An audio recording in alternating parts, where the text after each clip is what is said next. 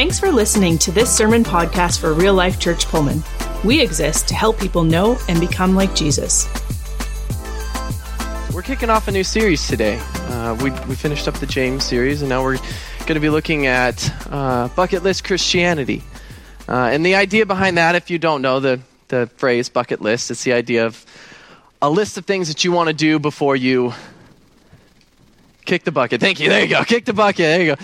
Uh, I had first service. They all, a bunch of people just went die, and I was like, whoa. I was like, let's bring it down a notch. Um, but yeah, so it's uh, bucket list Christianity, and the idea for that is okay. What are some Christian things, things with our walk with God that we want to have done, we should do before we go meet our Father in heaven? And so. Uh, what are what are the things that we are passionate about that we think are important to your relationship with God? Not vital, not necessary, just important. Uh, and so uh, we we came up with a list. There's five of them. And uh, what's cool about this is there's going to be five different speakers, and I get to kick it off. Uh, but we all get to pick something that we're passionate about, that we feel strongly about, that everyone should do at some point uh, in their walk with God. And so it's kind of a, it's going to be a cool series for you to get to not just hear something awesome that you should do and inspire you, but also get to hear from different people about what they're passionate about. For me, um, my name I'm Corbin. Uh, I'm the youth pastor here, and I study the Bible. That's my one of my things. I, I went to school at Hope International University in Southern California, and I got a degree in biblical studies. So I'm pretty passionate about the Bible. Uh, that wasn't always the case, but as time went on, I became more and more passionate about it. I actually didn't even choose biblical studies. Someone I kind of just went with the flow, and people were like, "You should do this," and I was like, "All right, sure." Uh, so, but I grew in my love for it, I grew in my appreciation for it, and I see how God guided me to that, and I'm really grateful. So let's talk about this. First of all, the Bible, in Latin, Biblia, it means library. So it's just, that's what it means, library. Uh, it was written in three different languages, mostly Hebrew and Greek, but there's a couple of books that were written in Aramaic. Uh, it spanned across three different continents and over 1,500 years. It was written by over 40 different authors, and they come from different cultures, environments, times, um, and from different uh, occupations. There's kings, uh, there's fishermen and farmers, homeless prophets, musicians, pastors, a tent maker, a shepherd, a scribe, a doctor, and a tax collector. And like four of those are just David. Thank you for laughing. First service missed them. Wow, over there. Appreciate it. All right, uh, it's comprised of songs. Uh, there's war stories and fables, poems, historical records, laws, wisdom, moral philosophy, theology, dreams, apocalyptic literature, even satire. Uh, it covers creation, destruction, recreation, angelic beings, miraculous stories, love, hate, betrayal, suffering, hope, perseverance, community, vice, instruction, education, redemption, warning, and, and so much more. But most of all, it talks about an all powerful, all powerful, all knowing, ever present being that's seeking the hearts of his creation to save and sanctify them. Which culminates in the greatest example of sacrificial love that's ever been written. Uh, it's inspired just about every film and novel that we know of whether it was intentional or not. And regardless of whether it's appreciated or not, this book has shaped much of the world around it our cultures, our civilizations. Um, everything that followed it has been drastically impacted by, by the words written in this book. If it were just a man made creation, it would be the greatest that man offered. Think about it. All those people across all that time from different cultures and environments and everything that they're facing, all coming with a similar perspective and purpose. It's nothing short of miraculous that it is cohesive at all. In fact, it almost seems as if there's a similar spirit that's coming alongside these authors and helping them come to similar conclusions. And that's that's just the facts. That's just what the Bible is. Tangibly, right in front of us, that's what this is. Add in the fact that uh, mostly hopefully all of us in this room believe that this is the Word of God. That that all powerful, ever knowing, all knowing, ever present being is God, and we believe that this is His Word for us to read and get to know who He is and be in relationship with Him. It should be our greatest possession, right? It should be our most precious item that we own. We should love its words. We should appreciate it. We should go for it longingly, hungrily reading through it, and yet we don't. At least I don't. Why? Well, it's boring. No laughter? Okay. I felt the judgment, actually. Called the Bible boring? How dare you? Now, uh, that's good. That's, that's a good perspective. But I, I have been bored of this book. I'll, I'll be honest with you. I, uh, I was raised in a Baptist church and I went to something called Sunday school. And I don't know where someone or who thought of it was like, hey, you know, it's a good idea. Let's inspire kids to, to hunger after the word or uh, be excited about the relationship with God by giving them more school on Sundays. It was a horrible idea and I hated it. Um, very passionately against that. But I, have been spent. I spent a lot of time being bored of it. There are times where I read through the Bible, and there are just points where I'm just like, really, you know, God, I know I committed to reading through this, and I know, but this chapter is kind of lame. You know, I had those conversations. I was honest with God, like, come on, dude, spice it up a little bit. Uh, but I, I just, uh, it's boring for sure. But you know, I, like I said, I, I, studied the Bible and I went to school and I started to learn more and more. And there's actually a lot of really interesting things, things that would blow your mind. That if I said and quoted to you, you'd probably be like, "What? That's not in the Bible. It's there." Um, there's a lot of cool stuff in it, so I've I've learned to appreciate and, and and grow in that. And there's still some epic stories that maybe we've come so accustomed to that we forget how awesome they are. But if you think about them again and just with fresh eyes, like, wow, that's actually really cool. So that's an awesome story also, uh, going along with that, something that I've noticed is that it's super available and accessible. And for some reason in our culture, at least in my mind, there's just this idea that it's not valuable. That the rarer something is, the more important it is, and the more precious it is. But this, because it's everywhere, it's not that great.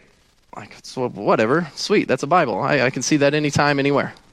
I mean, I don't know about you guys, but I've I've had those moments where you know you're walking into some kind of Christian conference or something, and there's Gideons outside, uh, or going into school or something, and they're handing out these little pocket-sized New Testaments, and they're giving it to people, and I'm like, oh great, now what do I got to do with this? You know, I've I've got like 600 Bibles, I don't need this one, and that's the Word of God, and that's me, someone that supposedly appreciates it, and I'm still annoyed when I have to deal with it sometimes. So there's just this element of, of lack of appreciation. And, and honestly, it's kind of sad because the reason it's accessible and available, the reason it's written in a language that you can understand, the reason that uh, it's been interpreted and shared with you, and why it's everywhere around is because people literally gave their lives to make sure that that happened. How many people boldly said, I want to make sure? I just read a story recently about a man named John uh, was it Wycliffe Tyndale? I think it was Tyndale. He was uh, he was his passion was to translate the Bible into English in England, and and he ended up giving his life for it. Uh, they burned him at the stake because he wanted to translate the Bible, and he did. Uh, and then he, his prayer before he died, it was recorded that his prayer was that the King of England would, you know, have a new heart. And like three years later, the King of England decided we need an English Bible. So his prayer was answered, but, you know, he gave his life for that. Just an example of, of like all the effort and the amazing story of how this came to be. Not just the words and the people that wrote it, but how it's been translated and, and given to us. And yet, because of that, we almost don't appreciate it because it's everywhere. It's so easy to find. And I'm, I'm not talking to you, you guys like, oh, this is your fault. I'm not com- condemning you. I'm telling you that this is something that I feel, that I don't appreciate it all, uh, all the time because it's all, all over the place. But like I said, one of the things that I've found, the more you read it, the more you dive into it, the more you learn about it, the more you appreciate it.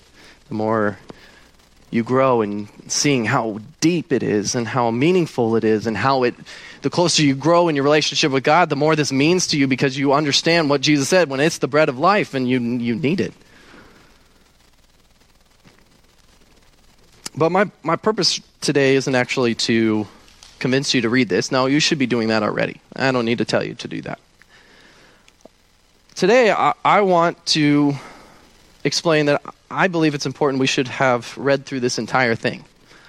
All of us. If we have a relationship with God, if we believe in Him, and we're going to go to heaven someday on our bucket list as Christians, this, this book we should have read cover to cover. At least once. And I'm going to explain why I believe that today. Uh, but before we get into that, let's pray. Hey, God, we lift this time up to you. Each and every individual person came here with the express purpose of um, learning and growing and uh, fellowshipping together. Pray that, Spirit, you join us now um, and help us do that. Help us uh, hear from you. Open up our ears and our minds and our hearts. Speak through me this morning. Um, speak around me if you have to, over me, whatever you got to do, God. Uh, but I pray that we hear you and that we apply into our lives what you have for us today. Um, thank you for the opportunity again, God. I love you and praise you. In Jesus' name, amen.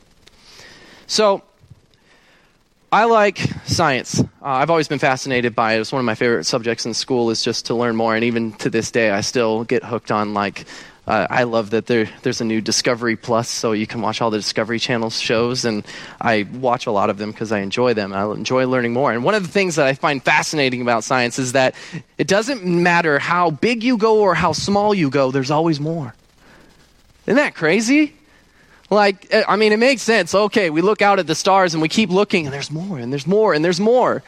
You ever seen that uh, video where they talk about this one blank spot of space where they were like, all right, let's shoot a picture of that and see what our telescopes can pick up. And then they found like bunches of galaxies in what appeared to be just a blank spot of sky. And the opposite of true. And I find this extremely fascinating that when they look at something and then they go farther down and look smaller, they keep finding more things. More things that that go down to very a minute level, and, and the more we study, the more we see. And it's super cool. Um, and my example today is, is, is one of those things is that we've learned is that our body's made up of cells, right? And you probably learned this in school, right? And you remember what a cell looks like. You might even remember the diagram. And probably you remember that the mitochondria is the powerhouse of the cell, right? We all, no one? You don't remember that? Yeah, we all remember that. It's probably not helped you much in life, but you know it all right? And you know the different a- aspects of a cell, and you probably looked at an egg and be like, oh, that's the nucleus and that's the nucleoli. And you're like, oh, that's really cool. It's really cool to look at and experience and understand. Um, and what's crazy about our bodies is that you could take just one cell and look at it, right? And you can learn a lot from it. You can, you can see that there's DNA inside the, the nucleus, and you can kind of get a picture of what this cell is and what it does and, and how it functions and what its purpose is and how each part inside the cell works. And you can learn a lot from that. It can mean a lot to you, it can be important and awesome. But if you back up and see how that cell works with other cells around it and how they interact with each other, you'll learn more. And then if you back up farther and you see the tissue or the organ or whatever it, it forms, you'll see more. You'll see its purpose that those cells work together to produce this thing, and that thing does something for the body. And each part of you is made up of all these different types of cells, and they work together to produce you something that you wouldn't see if you just looked at one cell. You wouldn't quite grasp the full measure of what it does, what its purpose is, and how important it is. You wouldn't quite understand. You'd, uh, you'd see a lot, you'd grab a lot, you'd be like, well, okay, that's really cool. But it wouldn't give you the full picture until you zoom out and you see the whole thing what it's producing, what it's making, how it functions, and what value it adds that cell becomes so much more important. It becomes so much more valuable. You understand so much more by seeing the bigger picture. And today I'm going to give you an example of how that works in Scripture. That when we isolate a passage or a verse that we know or like, we can get a lot of value out of it. We can get a lot of um, uh, value. Like we, we can take something from that verse or that passage and be like, okay, I learned something from this. It, it's affected my life. It's changed me. It's helped me. It's helped me get to know God a little bit better. That passage is important, and I don't want to take that away from anyone. That's, there's value there in each individual word and verse and passage, but you get a bigger picture, understanding how that all ties together when you see the whole thing.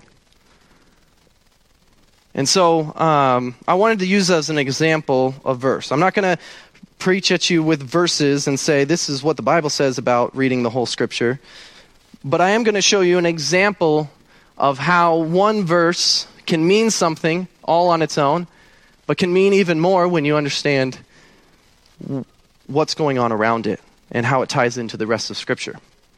So we're going to look at Romans 8:28. It's my favorite verse in the Bible. It's the one that's meant the most to me in my life. Uh, and right off the bat, uh, it says this We know that in all things God works for the good of those who love him, who have been called according to his purpose. Pretty straightforward. It's a good verse. Probably heard it before. It's been quoted quite a bit. It meant a lot to me growing up when I went through times in my life where I didn't see how God was working things out for the good, how I didn't see that there was a purpose behind what was going on, how I kept going through day after day feeling like, man, do I even matter? Is there a point to this existence? I didn't have a terrible life. I don't have much of an excuse to tell you why I felt that way, but I did. I struggled through every day throughout high school, and I didn't really like it much, and even some of college. But this verse was one of the things that kept me going because I believed in the Bible, I believed in God, and I knew that what this said was true. That's what I've been taught my whole life, and I started to believe it myself. And I hung on to this. I clung to this as some kind of hope, saying that I don't see it, God. I don't know what good you're talking about. I don't know how it's going to work out, but I believe that you're doing something for the good. Somehow, some way, you're doing something for the good. So this, this verse had value to me it meant something to me. It helped me get through a lot in life, and it, it really shaped the way I viewed the world around me. I began to just look for the good that God was doing. And I continue to do that to this day. And I've gotten a lot better, a lot better than I did when I was in high school.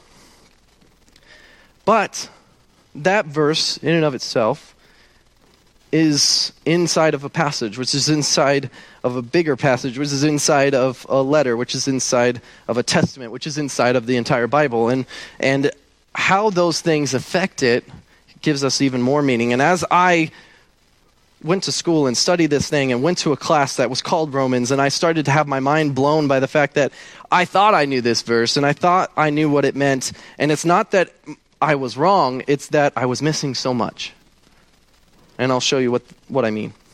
So let's read the whole passage together that, that this is found in. We're not going to read the whole chapter, but just, just this chunk.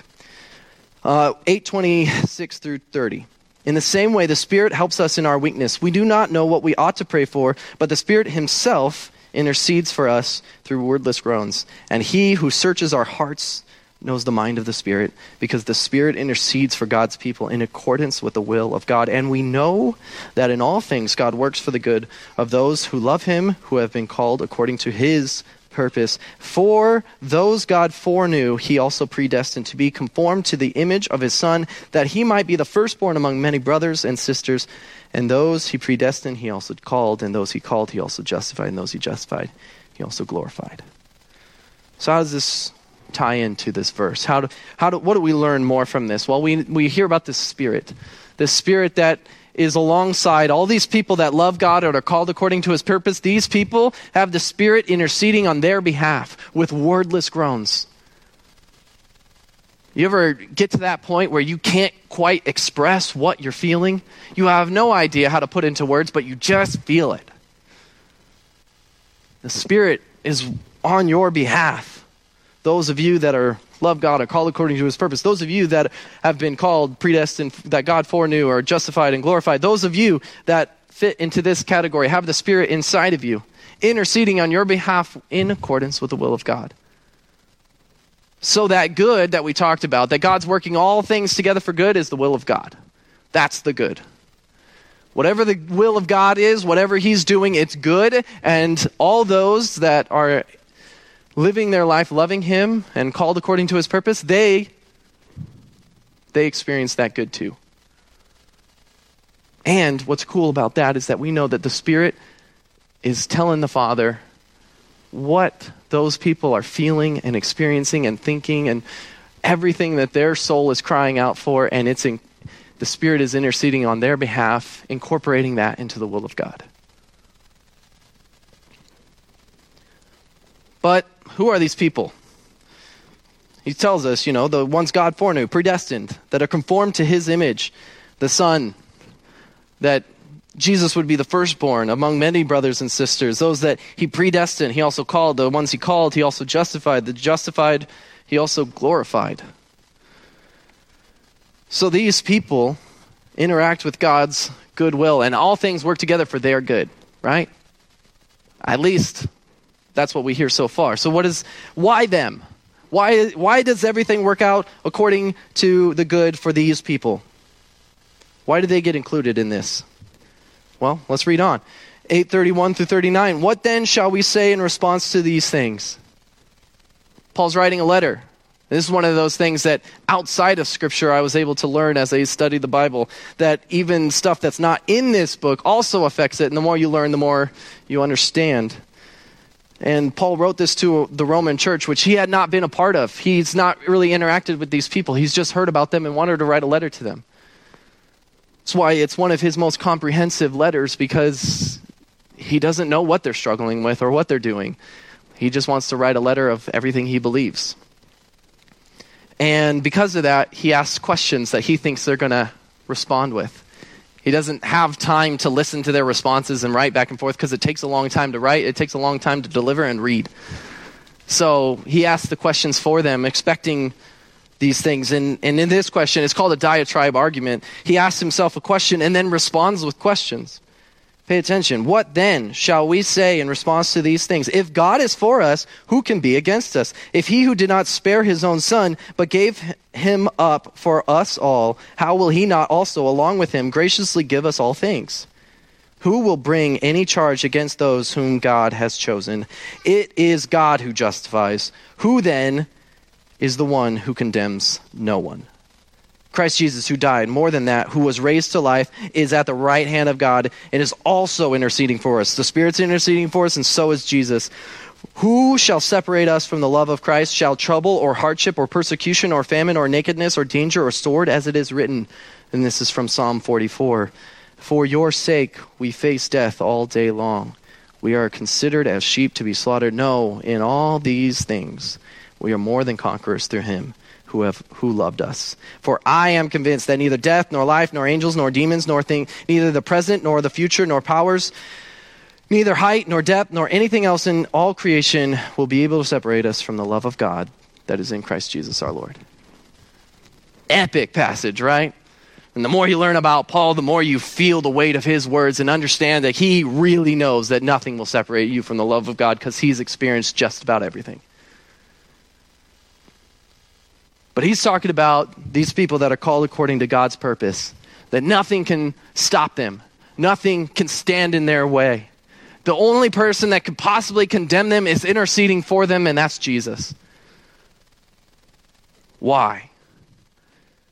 Because they love God and have given up their lives, given up their will, given up what they feel that they want to draw their own value from. They've given up everything that is personal to them and decided to live for God.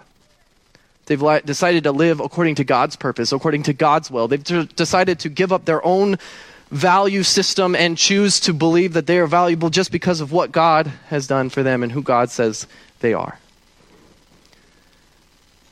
These people that he's quoting Psalm 44 as an example of these people that are dying giving up their lives for the sake of God's will. These people that have given up their life, their freedom, and their choice to serve God, to go according to His will, they are the ones that all things work together for good. Because who can stop them? They're with God. God is with them. They love God. God loves them, and nothing will separate them from that. And Paul includes himself in this mix. He says, I'm one of these people. I've given up my life. I've given up my will. I've given up my choice to, to serve you, God, That is my, that is, that is his choice. I'm going to serve you and I'm going to live my life for you. I'm going to give up my will for your will and I'm going to see that you do whatever it is you want done through me. That's how Paul is living his life. And because of that, he's saying nothing can stop it and it's all going to work out for the good. Why? Because it's God's will. It's going to happen. He's going to win. He's going to accomplish his purpose because it's God. And everyone who aligns themselves with God and gives up their will for His are joining in with that. Everything's going to work out for the good. Why? Because it's God's will. It's God's good will. And Paul believes in it, and he knows that his life is going, he's going to accomplish his goals. Why? Because he's aligned his goals with God's goals. He's jumped in and said, God, I am here to serve you, and so whatever you want to do with me, guess what? It's a win. Doesn't matter. Doesn't matter what happens to me, doesn't matter how hard I fail. It's still going to be a win. Why? Because that's part of God's will, God's purpose. He's joining in with what God's doing. So all things work out together for good for those who love God and are called according to his purpose. How does Paul know this? How does Paul see this? How does he experience that? How does he understand the wordless groans that the Spirit is interceding? He explains that in the next couple chapters 9, 10, and 11, which read indistinct or by themselves could confuse you. They're tough passages to read, particularly 9. If you read it all on your own, you'd be a little confused about this God and how he's loving. But if you read it in totality, you see what the whole passage is representing. You see what God, what Paul is trying to illustrate about God. Then in chapter 9, Paul talks about continues this theme of how God is predestining things and how he purposes some things to be made into certain types of pottery and other types of pottery. And, and the clay, the people that God is making however he wants, have no right to talk back to God. Well, who's the clay to talk to the potter? And it starts to seem kind of strange, especially when he starts to talk about how the Jews that he sees, that he loves, he cares about, he preaches to them all the time because he wants them to come to the same realization about Jesus that he has. He goes to them and preaches to them, and they reject him, and he sees the stubbornness and the pride that they have, and he says, God, harden their hearts. God, as he's molding them, designed them for a purpose, and he's hardened their hearts against him. And you think, what? What do you mean, Paul? How, God's goodwill and he's hardening hearts against him? But as he explains, he goes forward in chapter 10 and 11, explaining how the process of what he's seen out of that, as he's gone to preach to the Jews and said, Hey, guys, you need to believe in this Jesus. I know you kind of murdered him, but trust me, he's a good guy. You should get to know him and ask for forgiveness. And they don't like that. They decide to reject him, push him away. And those were the good ones. The other ones tried to kill him. And because of that, Paul had to move to someone else. He had to preach to someone else, anyone that would listen, and so he preached to the Gentiles. He becomes the apostle to the Gentiles because the Gentiles were the one that were listening to him. So he'd go and preach to them, and the Holy Spirit would come down upon them, and, and they would receive the forgiveness. They were to receive the grace and the mercy of Jesus. They would be part of the family of God, grafted in, as he explains in chapter 13 or 11. Grafted in branches to the family of God. And Paul understands that because of that, what he sees, what he feels that God's up to, is that out of some of their stubbornness, he would be pushed to preach to the Gentiles rather than if any of them, a few of them, would say, Oh, that actually sounds interesting. Let me talk to you, Paul. But because they all rejected him, Paul goes to the Gentiles, and out of preaching to the Gentiles and the Holy Spirit coming upon them, that some of these Jews, moved by their pride or whatever, start to see these Gentiles have relationship with God, see the Holy Spirit moving through them, and they're moved by jealousy.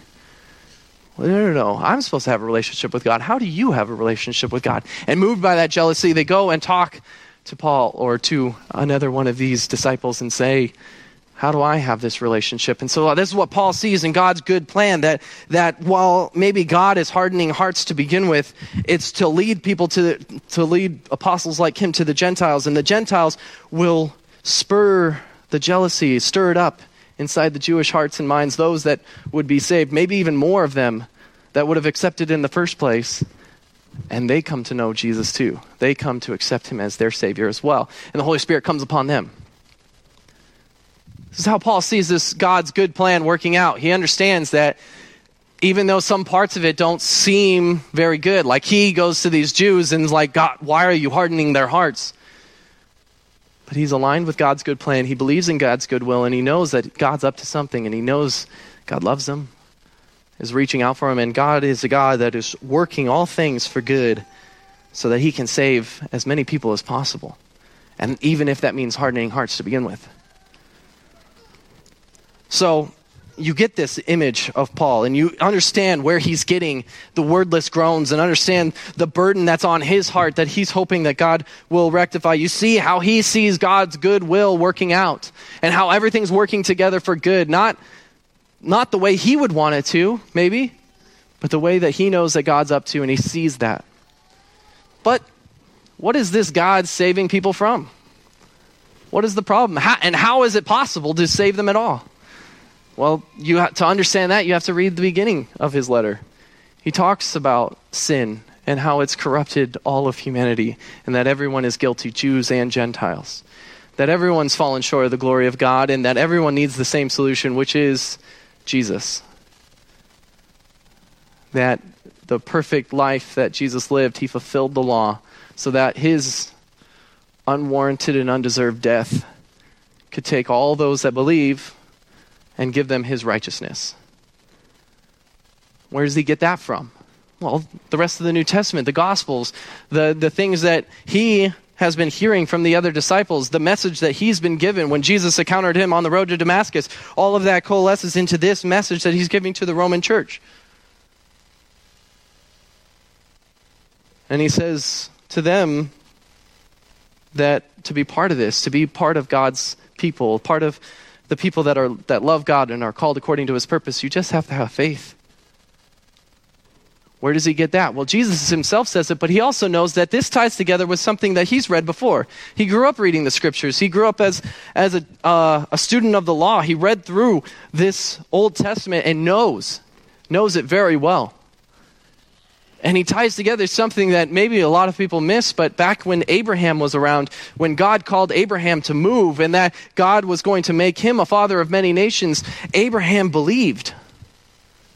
And it was credited to him as righteousness. He was made righteous before God. Why? Because he believed. He didn't have the law. He didn't follow the Ten Commandments. There were no Ten Commandments. He didn't believe in Jesus. Jesus wasn't alive yet. He just believed in God, and through his faith, he was reckoned righteous. And Paul is saying that that's the same, same example that we have to this day of faith. That's where salvation comes from. That's where righteousness comes from. It's because God reckons us righteous when we believe in Him and align our will according to His. When we give up our lives and our, our choices to God, then we join in with Him and all things will work together for good because we love him and are called according to his purpose. It's all based on faith. Starts with faith. See how it all fits together? How this message speaks? And there's so much more that we could go. We could look more deeply into Psalm 44 and, and the context behind that. And you could learn more about Paul's history and what what he experienced through Acts and, and see how his story plays out there. You could see more of Abraham's story and understand, and, and that's not even including the part that he talks about Adam and seeing the correlation between Adam and Jesus and how one brought sin into the world and one rectified that. All of it fits together. It's this whole story. It's like looking at one verse that means something to us, like looking at one cell. And there's meaning to it, it's valuable but when you see it in the whole context, you get such a bigger picture. And it's a lot easier, let me tell you, it's a lot easier, as I've learned, to see God's ultimate story and how He's the main character, and to stop reading the Bible with this idea of like, this verse was written specifically to me. But this verse was written to a lot of people. And it wasn't to explain to them exactly what they needed to hear, it was to explain to everyone who God is and what He was doing. You don't get that from just reading a verse or a passage. You get that by reading the whole thing. You get that by getting the picture of who God is and His whole story, the whole book. So that's why I think it's important that you all read it. Not just the parts that you want to read, not just the parts that you like. Read through the whole thing. Hear the stories, sit through the boring parts, get through it, and read the whole thing so that you can see the character of God and what He is up to. So that instead of you trying to get God to join in with you, you can start joining in with Him. Uh, I had a couple of disclaimers. Uh, if you guys saw the newsletter for this week, I, they foolishly gave me an opportunity to write my own sermon blurb, like an explanation of what my sermon's going up to. And uh, Jolene, I'll give her credit that she was supposed to edit it, uh, but she let it go through. She let it slide. And uh, let's just say I, any opportunity I get to be arrogant, I take it. So if you want to look back at the newsletter, you'll you'll see something funny and either laugh or cry. Uh, but in that, I, I, wrote a disclaimer that reading the Bible will change your life. And when I, I say this, like when you read through this whole thing, it will change your life. That's just my personal guarantee. You can't read it and read through the whole thing and like absorb it and it not affect you. Um, but along with that, I, I, wrote a few more disclaimers that I think are important uh, as we're sharing. First of all, you don't have to read this entire Bible to understand, understand Scripture. As I said before, and I've tried to illustrate this point, I want to make sure you understand that if you've read Scripture and you've, you've absorbed passages and you've been like, man, I, I love this verse, I'm not saying that you've been misunderstanding it the entire time. No, it's meant something to you. It's valuable. It's been used for whatever it's been used for in your life like Romans 8:28 was for me. I'm just saying that as you read it and you see the entire picture of what God's got for us and what God's up to, it'll add more value to those passages. So you can still understand scripture. I mean, you got to start somewhere anyway. So don't don't be afraid. You can still read scripture and understand scripture without having read the whole thing. It just helps. You don't have to read the entire Bible to have a relationship with God. Same kind of concept. You don't have to read through this whole thing to have relationship with God. Again, you got to start somewhere. It just helps you deepen it and helps you understand what God's up to and helps you get in line more with Him and uh, grow closer to Him in what He has for us and what He's doing. Another thing is, you most likely will not like everything in here. That's a good thing. Because, you know, we're not all in perfect synchronization with who God is. Unfortunately, we're humans. We don't know everything. We don't th- we might think that sometimes, but we don't. We don't know everything. We don't see everything. We haven't been everywhere. We don't understand all things. And because of that, we're going to see things a little differently than God at times. There's going to be moments where you're going to read something and you're like, huh, that doesn't sit right with me. Embrace that tension. I don't know about you, but I've never had a relationship where I haven't had some kind of tension in it, as long as it went deeper. If it kept growing deeper, there was going to be something that was going to cause tension. There was going to be something we disagreed on. And every relationship that I've had, the more we embrace that tension and work through it, the closer we got. Same thing with God. Read through the Bible, embrace the tension. When you come across something, wrestle with it, talk about it. If you have questions, ask Terry. You got it, Terry. He's super uncomfortable right now. Let's avert our gaze. Uh, Embrace that tension. Ask people, talk about it, wrestle through it, pray about it, deal with it. It's okay. It's okay to not like everything. It's okay to feel that way. Just understand that you're, you're, you're the one that's wrong, okay? Uh, don't arrogantly go, God, I'm right, you're wrong. Because yeah, I've done that before. It doesn't work out well. And the last thing I'll say is this is more just a bit of advice. Just keep trying. I have tried and failed to read this through a lot.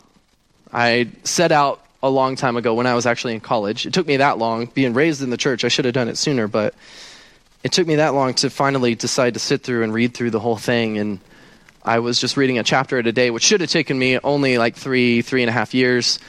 It took me close to six because I didn't read it every day. I got tired. There was times where I was just like, ugh. And I got through certain parts where I was just like, God, this one's boring. I don't want.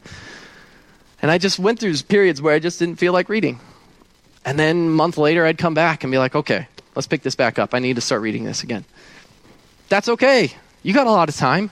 Hopefully, you know, take your time if you have to. You know, work through it, pick it up right where you left off. You don't need to re- sit down and after this go read through it in all one setting. In fact, I, I don't even know if I'd recommend that. That's that's a lot of reading for one day.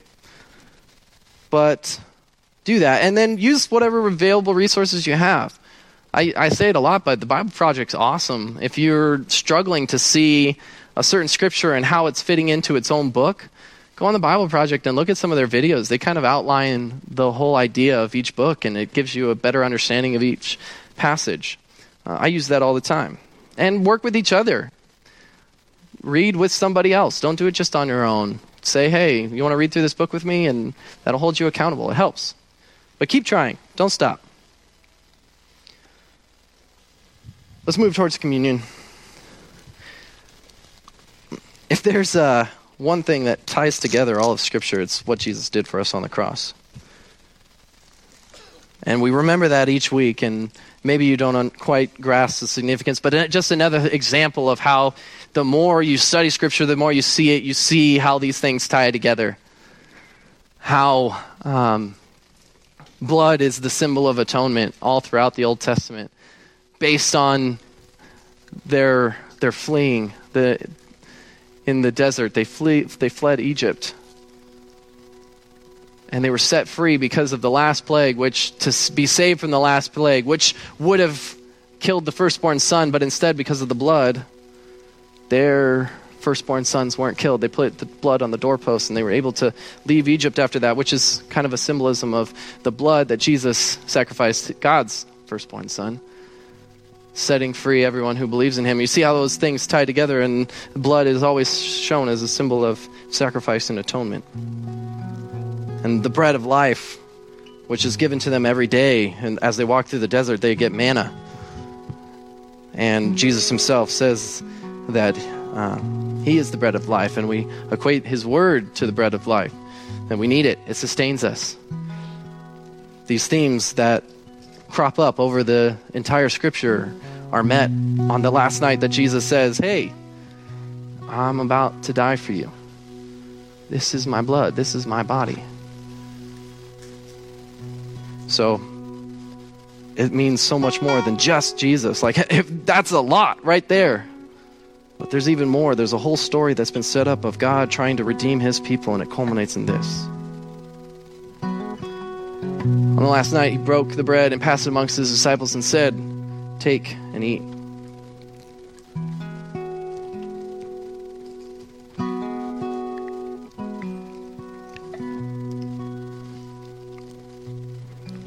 Then he passed the cup, said to them, This is this is my blood, which I will shed for you. Take and drink.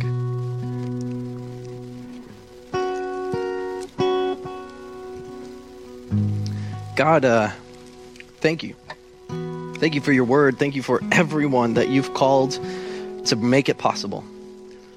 The people that wrote it, the people that are stars in it, the story you laid out for us, and the people that came along after that kept it going, kept sharing it, translating it, dispersing it, living it out.